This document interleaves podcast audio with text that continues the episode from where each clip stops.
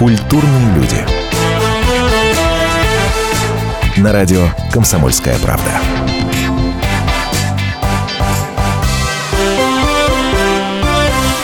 Это «Комсомольская правда», и у нас в гостях генеральный продюсер субхолдинга Матч ТВ Тина Канделаки. Тина, здравствуйте, спасибо огромное, что вы к нам пришли. Паша, спасибо большое, что пригласили. Рада быть в гостях э, у «Комсомольской правды». А у меня сразу, у меня настолько много вопросов, на самом деле, что касается и вашей деятельности, особенно вашей деятельности на канале Матч ТВ, даже не знаешь, с чего начать. Я понимаю, что э, за тот год, меньше года прошло с момента запуска канала, проделан огромный путь, наверное, было совершено достаточно много и ошибок, и каких-то побед одержано, а, но самое главное, вот люди, которые интересуются спортом, ну, она, это одна тусовка, она не менялась за эти годы, и в принципе, в итоге мы обсуждая достаточно критически ваши деятельность, понимаем, что нам нравится. Нам нравится, что есть прямые трансляции, нам нравится, что всегда ты включишь там спорт, это хорошо, а не сериал про кого-либо. А, но в то же время а, как вы оцениваете то, что прошло, и то, что вот этот почти-почти наступивший год? Собственно говоря, в стратегии а, трехлетней, которую я представляла, там как раз этот год был обозначен годом определенного поиска. Вы знаете, а, при запуске канала было очень много иллюзий по поводу тех или иных видов спорта, что если их начать снимать лучше, их больше начнут смотреть. Было достаточно много иллюзий по поводу разных жанров. Какие-то жанры получились, какие-то не получились. Так как вы задали мне профессиональный вопрос, то я вынуждена немножко погрузиться погрузить вас в детали кухню телевидения, дорогие зрители. А, ну, естественно, смысл телевидения в том, чтобы его смотрели. Нужен рейтинг.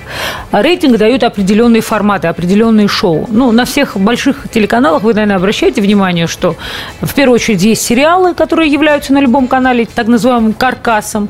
А дальше, собственно говоря, есть как бы те или иные шоу, как, например, там шоу «Голос» на Первом канале, которые тоже становятся флагманами э, каналов. А что такое спортивное телевидение? Чем отличалось Матч ТВ и отличается Матч ТВ от всего того, что до нас было? Вы абсолютно справедливо сказали, Матч ТВ – это 100% спорта. Что значит 100% спорт? Это значит, что э, телевизионное правило «мы продаем слоты», оно рушится. Угу. Потому что на спортивном телевидении слотов быть не может. Мы никогда не знаем, когда закончится хоккей, когда закончится футбол. Мы не знаем, будет добавленное время, не будет добавленного времени. Мы не знаем, как сыграет та или иная команда. Может, понимаете, после там условно э, игры «Зенит-Спартак» становится понятно, что эту игру можно повторить. А, например, после какой-то другой игры становится понятно, что ее повторять совсем не надо надо.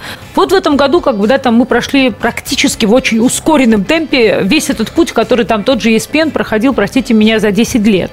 То есть мы попробовали разные жанры. Мы попробовали жанры о здоровом образе жизни, мы попробовали э, документальное кино, мы попробовали изменить аналитику и подачу, и, собственно говоря, тех, кто эту аналитику ведет. Я имею в виду приглашение там звезд футбольных в лице Валеры Карпина, Димы Булыкина. На телеканале Матч ТВ впервые стартует настоящая боксерская реалити «Бой в большом городе». Это тоже будет как бы проба пера.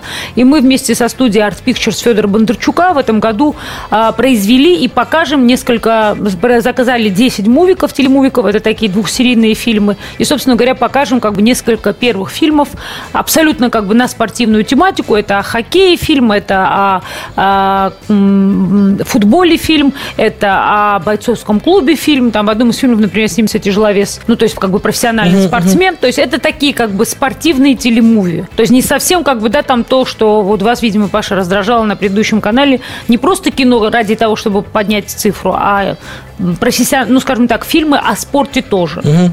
Ну, посмотрим. А, сразу, раз мы заговорили о проекте, который э, будет вести...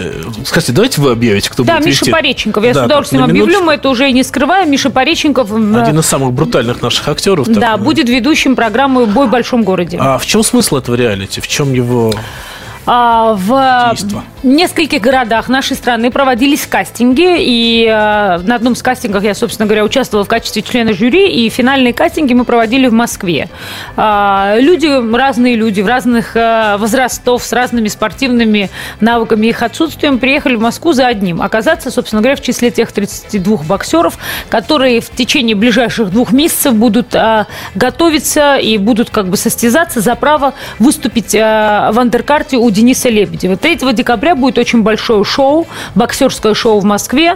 Э, это бой Дениса Лебедева. Мы любим Дениса, мы неоднократно показывали бои и с Денисом, и с Поветкиным Сашей, и как бы, да, там очень дружим с миром бокса и промоутером, который, собственно говоря, представляет все эти бои э, с Андреем Рябинским. И так как мы это шоу делаем вместе с ним, потому что нам нужна была профессиональная экспертиза. То есть, когда люди профессионально готовятся к профессиональному поединку, это, простите меня, начиная как бы от страхования их жизни, заканчивая как бы, да, там, сотрудничеством с тем же МЧС, потому что если кому-то станет плохо, как бы, да, там, не угу. дай бог, во время тренировок произойдет какая-то ну, травма. Естественно, как бы, да, там нам надо сразу же людям э, оказать профессиональную помощь. Но это не боксеры, это люди, которые будут учиться боксу. У них есть разные навыки. Нет, угу. это, в принципе, все в той или иной степени люди, а, связавшие свою жизнь с боксом. Угу. То есть вот на кастинге я видела, например, там и тренера, который вдруг решил, что он может еще раз выйти на ринг, там и молодых девчонок, которые с детства увлекаются боксом. Прости, да. Господи. Вы увидите женщину в мире бокса.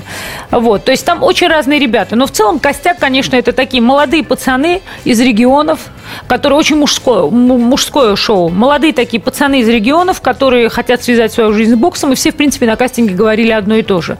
Очень сложно прорваться из регионов, нет вот этой, как бы, нету этого лифта социального для а, и связи с промоутерами крутыми. Для боксера это основное, встреча ну, с промоутером. всего их два или три, по-моему, а да. Рябинский, конечно. Да. Э, Поэтому вот эти 32 парня, 32 человека, потому что там есть и девушка, вот они, собственно говоря, а, готовятся и финально посмотрим, кто останется э, в составе пары. Пара будет выступать в андеркарте, ну и победит сильнейший, который получает контракт с миром бокса, угу.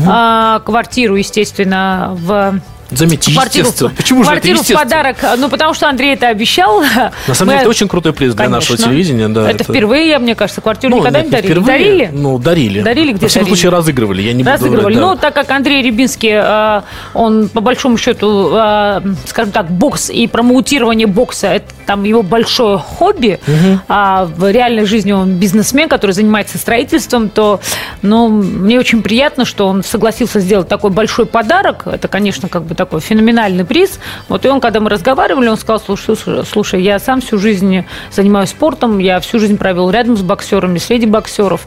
Я понимаю, что нужно этому парню. Этому парню нужен контракт, этому парню нужна квартира. Вот мы эти два подарка ему, собственно говоря, и делаем. Угу. То есть человек получает контракт с миром бокса и получает квартиру. Ну, на самом деле, с ума сойти, с одной стороны. С другой стороны, э, я думаю, что у вас определенное количество критики на вас обрушится, как это вы живых людей драться заставляете. Вы знаете, э, оно уже, в принципе, в той или иной степени, как бы, да, там э, на меня рушится. Вы знаете, Паш, даже смешно, на меня рушится все недовольство в той или иной степени, связанное с э, профессиональным спортом. Я, наверное, еще и где-то год или два назад представить себе не могла, что я буду часто виновата во всех проблемах. Я думаю, не вы одна. Российского спорта. Да, никто не мог, наверное, представить, что это буду я. Но я нормально к этому, Паша, отношусь, если серьезно, угу. потому что, ну, это часть профессии, потом не мне привыкать э, к обсуждению. Бои, бокс не единственный вид спорта, который травматичен. Я вам расскажу такую историю. Вы знаете, я всю жизнь хотела, чтобы мой сын занимался профессиональным спортом. Я очень хорошо помню, как я позвонила Жене Гиннеру и попросила его, чтобы он мне помог со школой. И вот, значит, э, Женя мне помог, организовали, есть блестящая, замечательная школа ЦСКА, я его, значит, за ручку привожу в эту школу, я говорю, сынок, все, вот мы будем футболистами. Я всю жизнь как бы мечтала, вот думаю, будет сынок, обязательно его, значит, приведу в футбол. Привела. Но Леонтий быстро мне объяснил, что футболом он заниматься не будет. Мы как пришли, так и ушли. Но э, ну, как бы желание, чтобы мой сын занимался спортом, меня не покидало. Ну и так как я спортивная, там, занимаюсь фитнесом, там, он на меня смотрел, смотрел, и потом он вдруг сам по себе выбрал бокс. Он им занимается непрофессионально, то есть он просто там тренирует свое удовольствие. И мы как-то были у врача, а, и вы знаете, что мне первое сказала врач? Она мне говорит, вы хотите, чтобы он занимался боксом профессионально? Я говорю, вы знаете, он не хочет, но, ну, мне бы, наверное, как маме было бы приятно. Она мне сказала, вы знаете, а, я не понимаю матерей, которые хотят, чтобы их дети занимались боксом. Вы не понимаете, что там бьют в голову? А так, Паша, если сейчас по порядку пойти по всем видам ну, спорта, да, да, а в хоккее да. бьют клюшкой, а в футболе ну, бьют по есть ногам. статистика, что футбол самый травмоопасный. Естественно. Поэтому, отвечая на ваш вопрос, спорт вообще очень травматичен. И в спорт приходят детьми. И на здоровье детей это сказывается. И это чаще всего, если это профессиональный спорт, происходит в очень юном возрасте, когда человек еще не сформирован. И это чаще всего и практически на 100% не его выбор, а выбор его родителей. И они это решают э, и принимают это это решение. Поэтому что, что значит как бы, да, там травматичен бокс? Травматичны все виды спорта. Культурные люди. На радио «Комсомольская правда».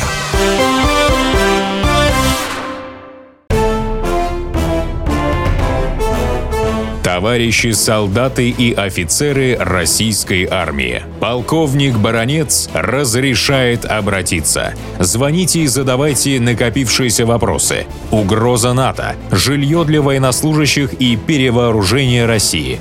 Обо всем этом Виктор Баронец знает лучше других. Программу «Военный ревю» слушайте по будням с 5 вечера по московскому времени.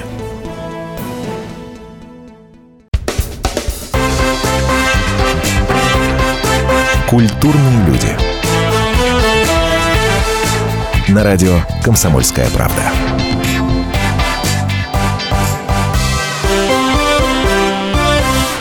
Самый вот вопрос, который, наверное, меня волнует в этом реалити, это момент оценки, потому что пробел всех реалити, это когда сидит жюри, э, сидит жюри, и как-то очень субъективно этот вышел, этот не вышел. А в боксе, в принципе, с одной стороны, все понятно, с другой стороны, даже Олимпийские игры показывают нам, что все результаты оспариваются, потому что... Согласна, это как бы, да, там а, проблема бокса, потому что, как бы, да, там а, очень часто, когда победа присуждается тому или иному боксеру, всегда есть второе мнение.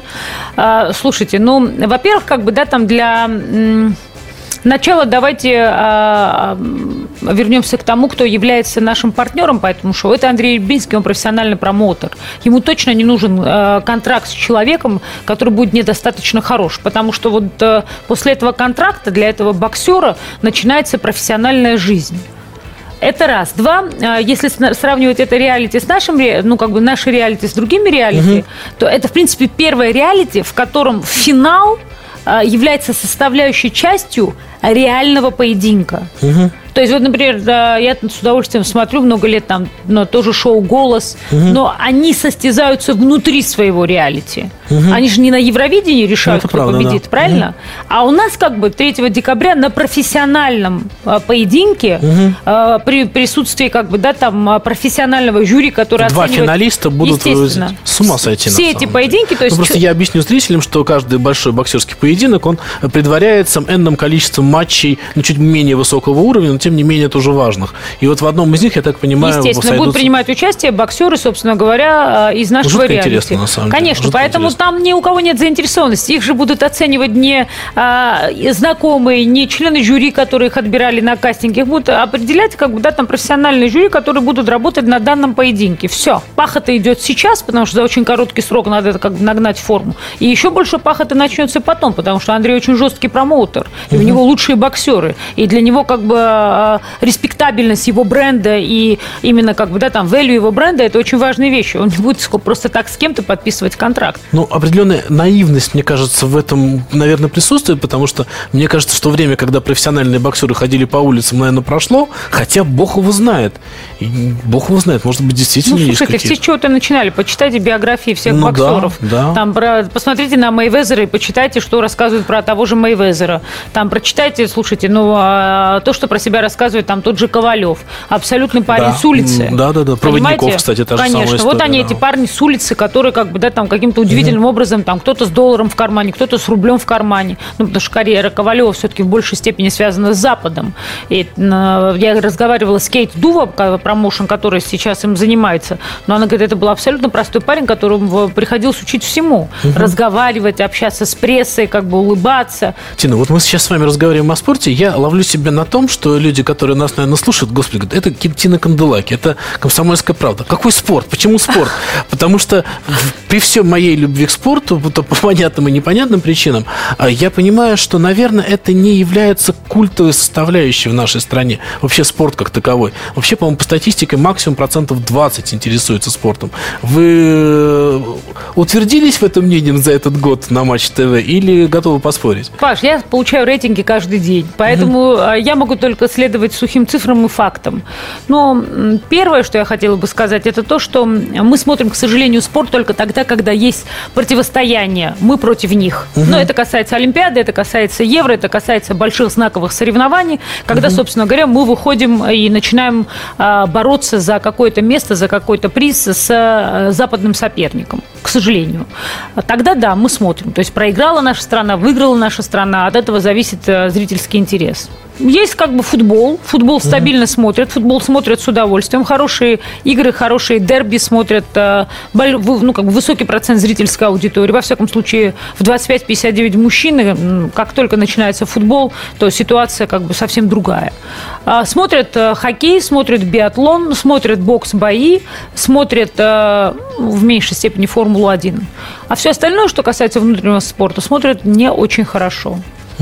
Но вот хотелось в связи с этим спросить, вы видите вашу миссию в том, чтобы тем 20%, которые интересуются спортом, э, дать самый лучший продукт, самый удачный какой-то э, показ спорта, или расширить эти 20% там, до 30 или как там, Паш, моя 25? позиция не, не изменилась. Вы знаете, как я и говорила в самом начале, я могу только повториться. Вот у нас как бы тенденция телевизионная, во всяком случае, показывает, что спорт смотрят в кол и откол. Тенденцию какую-то наметившуюся я вижу, потому что мы стали развивать спорт до и после трансляции. Это касается и разных жанров, это касается и совсем другого уровня аналитики, это касается фильмов, это касается так называемых послов, которые этот спорт представляют. Ну, где вы еще, на каком канале, когда в своей жизни вы видели Пашу Буре, который представлял Кубок Канады? За эти 15 лет Паша Буре, мне кажется, ни разу даже на телевидении-то не пришел.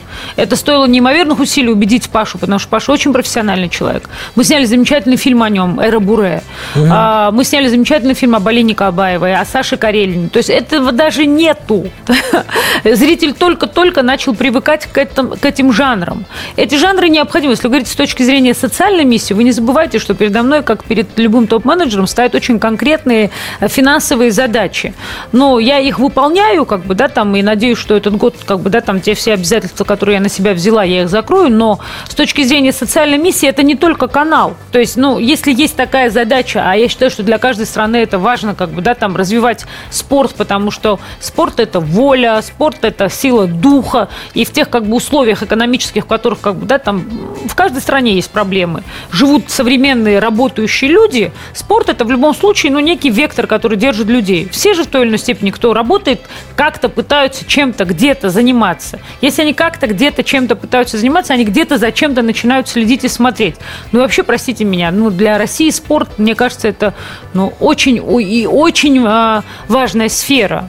Это сфера, в которой мы по-прежнему конкурентоспособны. Это сфера, в которой как бы, да, там, а, каждая медаль для нас, Олимпиада это показала, это событие для всей страны. Это сфера, в которой ну, огромное желание существует побеждать как бы, и доказывать всему миру, что у нас есть чистые спортсмены. И наши чистые спортсмены побеждают по-прежнему на всех мировых а, соревнованиях. Сейчас же ситуация как бы достаточно тяжелая. Вы же понимаете, Это через правда. что страна Это прошла правда, да. на протяжении этого года.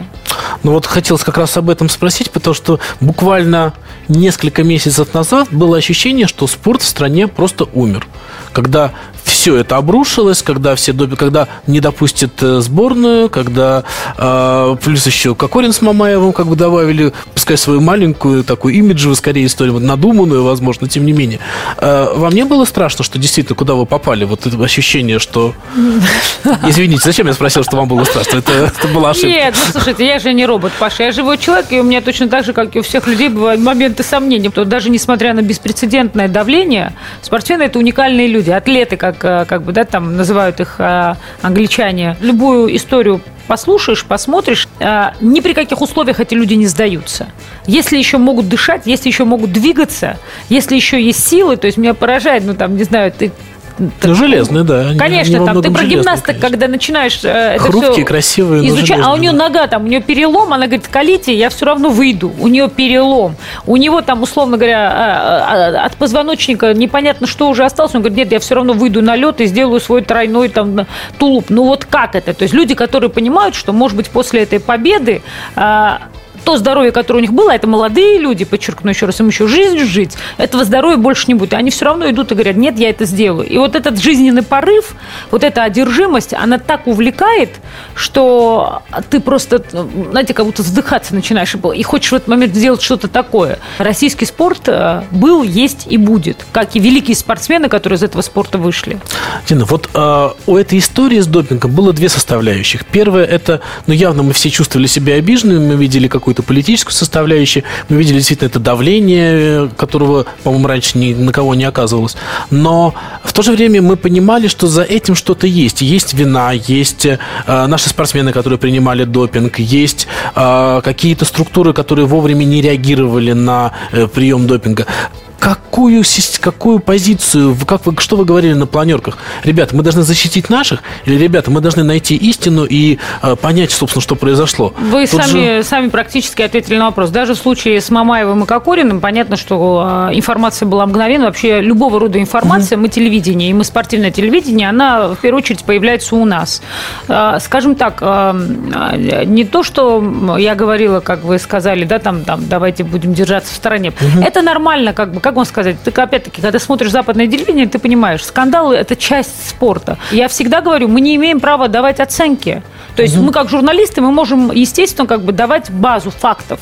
То есть говорите фактами, если они у вас есть. Угу. Старайтесь держаться подальше от оценочных суждений, потому что, еще раз вам повторю, оценивать должны а, кто? Должны оценивать профессиональные судьи, должны оценивать профессиональные эксперты, должны оценивать тренеры, ну и профессиональное сообщество. Угу. А если мы начнем давать оценки и нагнетать данную э, ситуацию, которая, как бы, еще раз вам повторю, сплошь и рядом, касаемо, как бы, да, там и отдельно взятых спортсменов, вы сейчас прекрасно, как бы, да, там понимаете, что э, борьба с допингом не закончилась, будут находить новых спортсменов. И, естественно, мы про это будем говорить. Но я бы хотела, чтобы мы больше говорили фактами и были журналистами, угу. а не кликушами. Культурные люди. На радио «Комсомольская правда». Разгадать планы Владимира Путина не под силу даже западным спецслужбам. Но я, Эдвард Чесноков, знаю, чего хочет наш президент на самом деле. Каждый четверг вместе с вами в прямом эфире разгадываем мотив очередного поступка Путина. О чем думает и что планирует Владимир Владимирович. Слушайте и звоните в программу «Вождь» по четвергам в 20.05. Время московское.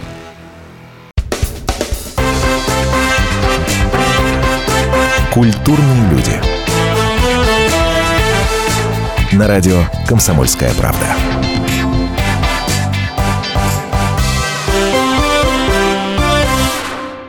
Как вы относитесь к фильму, вот этому немецкому фильму многосерийному, который, собственно, и начал этот скандал? С журналистской точки зрения вы... Вы знаете, мне смешно ребята рассказывали, как они в Рио-де-Жанейро Зеппельтом оказались в одном лифте. А, ну, у нас Кирилл Кикнадзе сделал замечательный фильм, сделал даже несколько фильмов, тоже как бы большое угу. расследование о допинге. Я журналист. Э, Паш, как я могу относиться? То есть я прекрасно понимаю, что э, можно одну и ту же историю смонтировать э, разным образом и подать ее по-разному. Ну, у всех свои задачи. Еще раз повторюсь, как бы это не последний фильм, я думаю, Зеппельта, угу. и не последняя как бы история, которая в этом году и в следующем году прозвучит в связи с допингом. Надо просто, скажем так, быть к этому готовыми. У нас есть своя собственная журналистика, и, в принципе, как бы никто не запрещает заниматься заниматься как сбором фактов и, э, э, скажем так, предоставлением другой альтернативной точки зрения. Угу. Всегда у любой истории есть возможность быть рассказанной разными людьми и с разных сторон. Ну, проблема в этой истории, на мой взгляд, в том, что и там, и там очень мало доказательств. Вот какую бы точку да. зрения ты Пока не, да. не, не принял, здесь очень сложно. Слушайте, Паш, ну не нам, мы с вами можем бесконечно про это говорить. Еще раз повторюсь, если как бы есть факты, угу. современный мир, он очень, как вам сказать, многие недооценивают то, что современный мир стал очень технологичным. И, опять-таки, вы смотрите, как развивается та же там предвыборная кампания в Соединенных Штатах Америки. То есть э, все почты в той или иной степени взламываются, да, да, да, все читается, и все рано или поздно становится как бы, да, там, а, а, все тайное становится явным. Поэтому а, здесь единственное, что я могу сказать, здесь можно не переживать. Если есть какие-то факты, которые общественность должна узнать, она их узнает. Это вопрос времени. Мы же живем а, в информационно незащищенном мире. И с каждым днем этот мир становится информационно все менее и менее защищенным. Потому что вы не можете выкинуть свой телефон в мусорное ведро. Тогда, когда, а, а, собственно говоря, эта история началась, мы э, через день уже были у лаборатории, где Родченков работал. В чем угу. проблема-то? То есть можно и доехать, и найти, и выслушать как бы, да, там разные точки зрения. И дать возможность зрителю, а сегодня, мне кажется, это самая главная задача телевидения, проанализировать историю, услышать разные точки зрения и сделать Тина, свой вывод. я, наверное, знаете, в чем не соглашусь? У меня ощущение, что в последнее время люди не хотят анализировать. Вот э, человек включает там Facebook, я, я вижу- просто вижу, что есть некая заметка, и уже ее еще ты можешь не дописать. Фильм еще не закончился, а уже пошли мнения, что человек по этому поводу думает. Уже сформировано. Мы с вами не спорим, я с вами в данном случае соглашусь. Просто я к чему говорю? Вот часто то, о чем вы мне говорите, когда приходит запрос, а давайте поговорим про ту или другую Ага. тему. Я говорю, так давайте по, как бы дадим возможность, если это какая-то конфликтная тема, высказаться обеим сторонам, и тогда будем про это говорить. Потому что давайте не говорить о истории, если главные участники этой истории нам ничего не говорят. То есть очень важно, когда мы что-то говорим, обсуждать в первую очередь, отталкиваясь от мнения главных участников конфликта, а не от своего собственного мнения об этом конфликте. То есть это уже получается, вы понимаете, да, там э, э, сказка об истории. А давайте рассказывать историю, а не сказку про историю. То, о чем вы говорите, ну, слушайте, это современный информационный мир, да, ну, конечно. Ну, слушайте, люди, э, обратите внимание, э, еще 10 лет назад такое невозможно было представить. Они подписаны на огромное количество Да, соцсетей, мессенджеров. Этих мессенджеров все больше и больше. То есть ты каждый... Кстати, успеваете со всеми? Да нет, слушайте, да это очень смешно, как вы знаете, все друг другу пишут.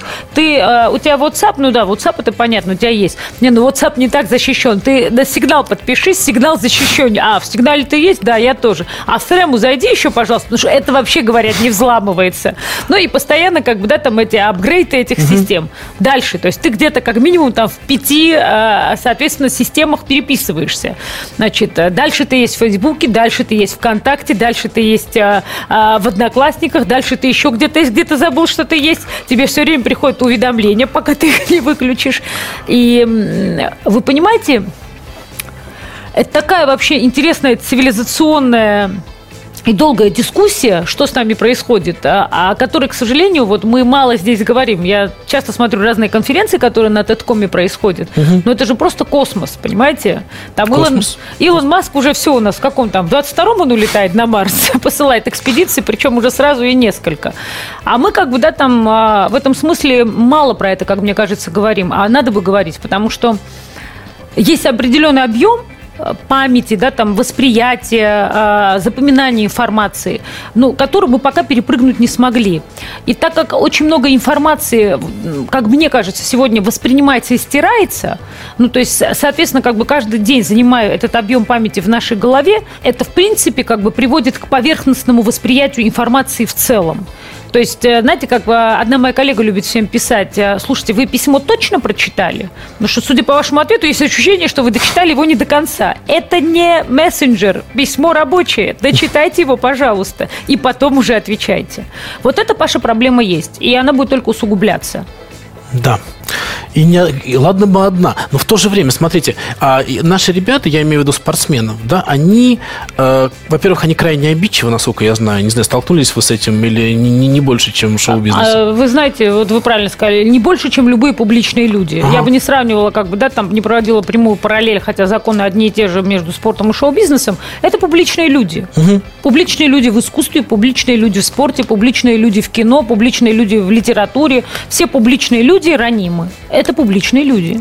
А, ну и во-вторых, они э, так странно не любят говорить о том, что они делают. Но мне кажется, что это проблема именно спортсменов. Это просто нет, это регламенты, Паша. Мне Да. очень хорошо в этом смысле, опять-таки, тот же Павел Бурас сказал. Когда он приехал, ему в первую очередь сказали, что Павел, мы рады, что вы такой как бы выдающийся хоккеист, но вот как бы там 50 или сколько-то процентов времени вы играете, а вот как бы еще там 50 там, или сколько Вы должны процентов, говорить. Конечно. То же самое мне Андрей Кириленко Да, рассказывал, да, то же это его самое история, там, да. естественно, то же самое Мозгов Тимофей рассказывает. То есть все люди, которые э, играют на Западе, Саша Овечкин, у любого спортсмена спросите, они вам очень четко расскажут регламент работы э, в западных, э, соответственно, командах. Он очень четкий, связан Тина, с ну вы коммуникацией. общаетесь из КХЛ, из Мы премьер-лиги. этот регламент создаем, но этой культуры нету.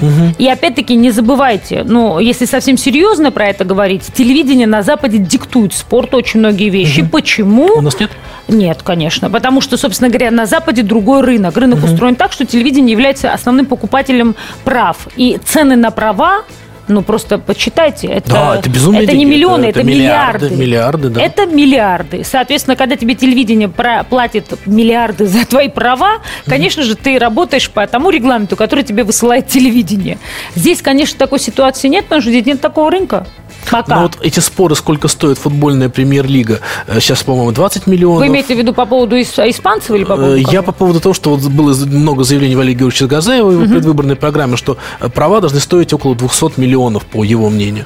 Слушайте, ну, э, здесь в данном случае э, нельзя говорить о, о цене одних прав в отрыве как бы от общей картины. Ну, Валерий Георгиевич картину мира видит так.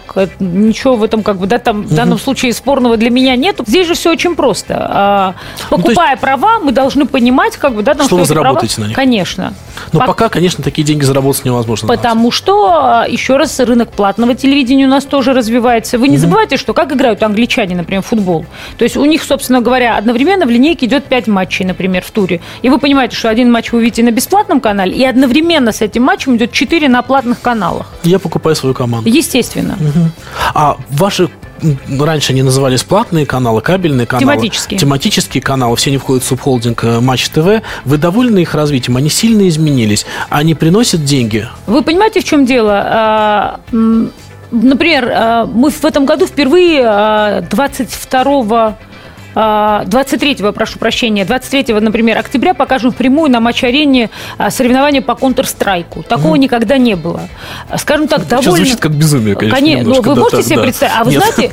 А вы знаете, какой вообще объем Знаю. рынка? Да, да, Там да, тоже да. миллиарды. Он сопоставим, по-моему, с футболом. Абсолютно. Ну, там вот, э, я так понимаю, что э, рынок прав чуть ли не по 2 миллиарда, если я не ошибаюсь. То есть мы начинаем экспериментировать. Ну, сказать вам, как бы, довольна ли я, вы не забывайте, что потребительская корзина в этом году не особо увеличилась, Ну, правда, если не уменьшилась. правда, да. Поэтому надеяться на то, чтобы э, в этом году будет какой-то феноменальный рост продажи тематических каналов. Ну и плюс, не забывайте, так как, как бы мы занимаемся стартапом федеральным каналом, конечно, определенная, скажем так, ну, скажем, э, э, рецессия, связанная с тем, что федеральный канал дал возможность бесплатно смотреть большое количество спортивного контента, тоже будет существовать. Но так будет не всегда.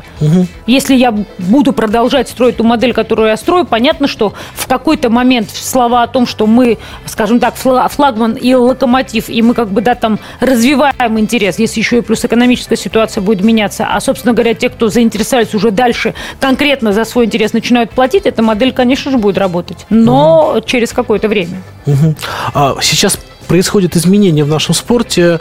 А, Ушел президент Олимпийского комитета. Э, Ожидается какая-то, какое-то переформатирование нашего спорта в плане управления. А, Что вы думаете, кто должен возглавлять? Должна быть две структуры, одна структура. А вас, кстати, говорят, называют, э, э, что чуть ли не вице-премьером вас делают по спорту. Вы знаете, э, ну, сплетни обсуждать это э, такое э, дело неблагодарное, скажем так. Безусловно, как бы, да, там нам важны взаимоотношения и с руководителем НОК, и, соответственно, с новым вице-премьером. У нас очень хорошие отношения сложились, я надеюсь, и с Александром Дмитриевичем Жуковым мы очень плодотворно работали и в период Олимпиады, конструктивно. Виталий Леонидович у нас на канале ведет программу, как вы знаете, в той или иной степени, и с появлением еще и новых как бы руководителей, руководителя агентства. э, У нас появятся как бы дополнительные партнеры, благодаря которым мы сможем э, интереснее и лучше рассказывать нашему зрителю про спорт. И самое главное, первыми. Тина, а у вас за этот год появился любимый вид спорта? Вы как-то пересмотрели свои отношения как болельщик? Паша, я грузинская женщина. Футбол и бокс. Ничего не изменилось со времен моего детства. Я любила всегда эти виды спорта. Я любила, а, потому что любил их папа. Я люблю футбол. Конечно, я с удовольствием смотрю футбол. Ну и как бы Но бокс. при этом меня ощущение, что за последний год вы посетили такое количество спортивных мероприятий, которые, по-моему, даже для болельщиков перебор. Вы знаете, нет, Паша, Нет? да, нет. Я скажу вам следующую вещь. Когда я пришла, вы помните, что очень многих людей был скепсис, смогу ли я Да, это разобраться. правда, Понимаете, в чем дело? Я профессиональный продюсер. Я не претендую на то, что э, я разбираюсь в спорте. Я претендую только на то, что я профессионально могу упаковывать спорт. Я не создаю трансляции, я не влияю на спорт. Я только упаковываю тот спорт, который есть. И еще про этот спорт могу рассказать другими словами. Не языком голов, э, голы, очки, минуты, а языком человеческим. О эмоциях, о мотивах, о, как бы, да, там, о прошлом человека, о настоящем человеке, о будущем, о том, почему этот человек в какой-то момент сказал себе, я не буду довольствоваться тем, что у меня есть, я хочу стать кем-то больше. Кристина, огромное вам спасибо за этот разговор. Спасибо вам за Матч ТВ тоже. Единственное, что мне там всегда не хватает, это вас э, на экране. Ну, прекратите. Да, правда, потому что, мне кажется, вы очень органично. Я хорошая ведущая, правда? Мне кажется, вы неплохая ведущая, да, надо было... Вы блестящая ведущая, очень хотел бы все-таки, что вы... И в этом качестве тоже спасибо вам огромное за этот разговор. Паш, спасибо вам огромное. Бой в большом городе. Не пропустите и помните, что только «Комсомольская правда» первая рассказала вам о том, что самого интересного будет в нашей программе. Культурные люди. На радио «Комсомольская правда». И сошлись они в чистом поле, и начали они биться. Каждый за свою правду. И не было в той битве ни правых, ни виноватых. Звон стали. Крики поверженных. Самый беспощадный проект радио «Комсомольская правда». Радио «Рубка». Столкновение взглядов, убеждений и принципов. У гостей в студии всегда полярные мнения. Слушатели участвуют и голосуют. Нам есть о чем поспорить. Остро, жестко, жестоко. Программу «Радио Рубка» слушайте на радио «Комсомольская правда». Каждую среду в 18.05 по московскому времени.